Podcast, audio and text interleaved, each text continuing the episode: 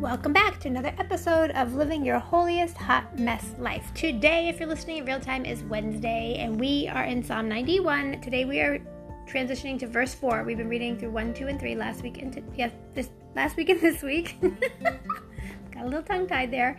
But today, we are looking at verse 4. We'll actually be looking at verse 4 into the beginning of next week. Psalm 91 verse 4 in the Amplified Bible reads, "He will cover you and completely protect you with his with his pinions and find let me try that again. he will cover you and completely protect you with his pinions, and under his wings you will find refuge. His faithfulness is a shield and a wall. Amen. Today we're focusing just on the beginning, the first half of this verse. He will cover you that's all I want to focus on today. He will cover you because we know that we need a covering from the Lord. Goodness gracious, there is so much going on out there that we need a covering from. I was talking to someone recently about all the crazy weather we've been having. I don't know where you're listening from, but we've had some seriously crazy, crazy weather around where I am. And what's interesting to me is you can be standing in one spot and it's beautifully sunny and you can look into like the distance and see where there's storms. Like you can actually see like the rain coming down. Or you can be in a cloudy miserable rainy spot and you can actually see sunshine beaming down like i don't know 300 yards ahead of you or something like that. And it's wild to me how all this weather can happen in so such close proximity. So i was talking to someone recently and she was saying how they had massive hailstorms the night before and and she's not that far from me and I'm thinking that's so weird because all we had was regular rain.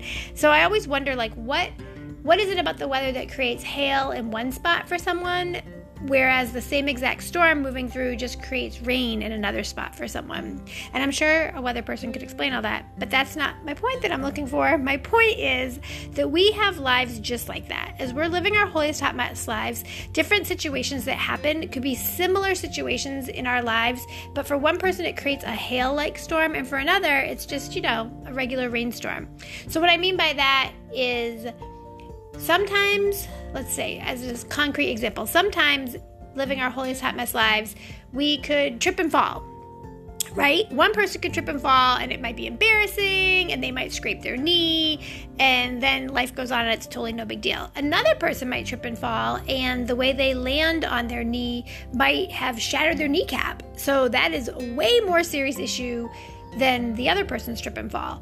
And that's exactly what goes on throughout our lives is we have all these obstacles, all these trials and tribulations, all these situations that rise up into our lives and they create different circumstances for us because of different variables. And so I want to pause and reflect. Let's think about what are some trials and tribulations you've been through that you know other people that have been through similar things and how have your situations been better or worse? And we'll be right back.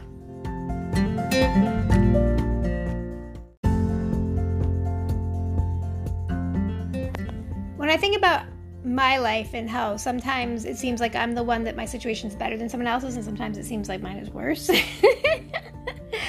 I think about um, everything from major problems to little minor kerfluffles. So I'm going to use a simple example losing luggage. As my husband likes to point out, it's much better to lose your luggage on your way home than on your way to going someplace on vacation or traveling for business or whatever reason you're doing. Because at least on your way home, if God forbid you have to lose your luggage, at least you're going home where the rest of your stuff is. And I happen to agree with him, although my initial reaction is to freak out and say, I don't want to lose my luggage ever. That's the only child in me saying, don't touch my stuff. because I was an only child for almost 14 years. But I think the point is that there are situations that we encounter that we can make the most of it or we can just be bitter and angry and miserable about it. And there are also times where the situation really warrants being bitter and miserable and angry. However, one thing I've been learning a lot lately is that when we give in to all the negative feelings that we're feeling, which are legitimate, our feelings are legitimate, um, but it doesn't help us. We might think in that moment that we're gaining something by being so mad, but we're holding on to our anger, it feels powerful, but or our sadness, but it, it doesn't. Really, all it does is make our bodies tense and tight and unhealthy. So when we read here in verse 4, He will cover you. I want us to really focus on what it means for God to cover us. And one of the ways it's translated is protector, and I love that. And another way is screen, like a screen. If you think about the screen in a window, it protects you from the bugs flying in your house. I love that too, but it still lets the air in.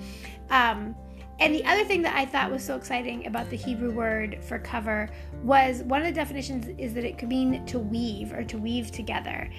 And as much as I don't like to admit it, so often as we live our holiest hot mess lives, bad things could be happening and we might not understand them and we might not like them and we might be really upset about them.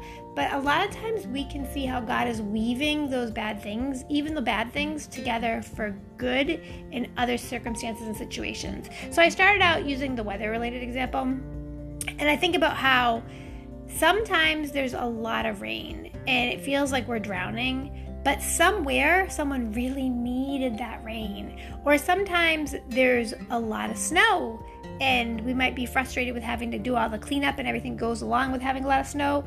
But someone might have really needed that snow in another situation. And so, as we live our holiest hot mess lives, one thing that I want to challenge myself and all of us is to Look to God's covering. Trust that He will cover us. It's a it's a guarantee He will. He's going to. It's happening. It's coming in the future. Trust in God's covering so that when we can't understand what's happening and we're feeling overwhelmed or we're feeling like our faith is, is diminishing, let us just walk by faith. Let us trust that God's working it out for His glory. And let us recognize that when we partner together with others in prayer, we can encourage one another in our weak moments. Let's pray. Hallelujah, Lord God. Hallelujah, Jesus. Thank you, Father God. Lord, we thank you and praise you for who you are, for your goodness, your grace, and your mercy. Lord, Help us to trust that you will cover us. Help us to trust that no matter what is happening, Lord God, that you are at work in the midst of it, that you are weaving it together, Lord God. Help us to walk by faith. Help us to gather with like minded believers and to partner in prayer and to comfort and encourage one another as we live our holiest hot mess lives. In Jesus' precious name, amen. God bless you. I pray this was a blessing for you. I pray that you will like, share, and subscribe, and that you'll come back to hear more tips and strategies on how to live your holiest hot mess life. God bless.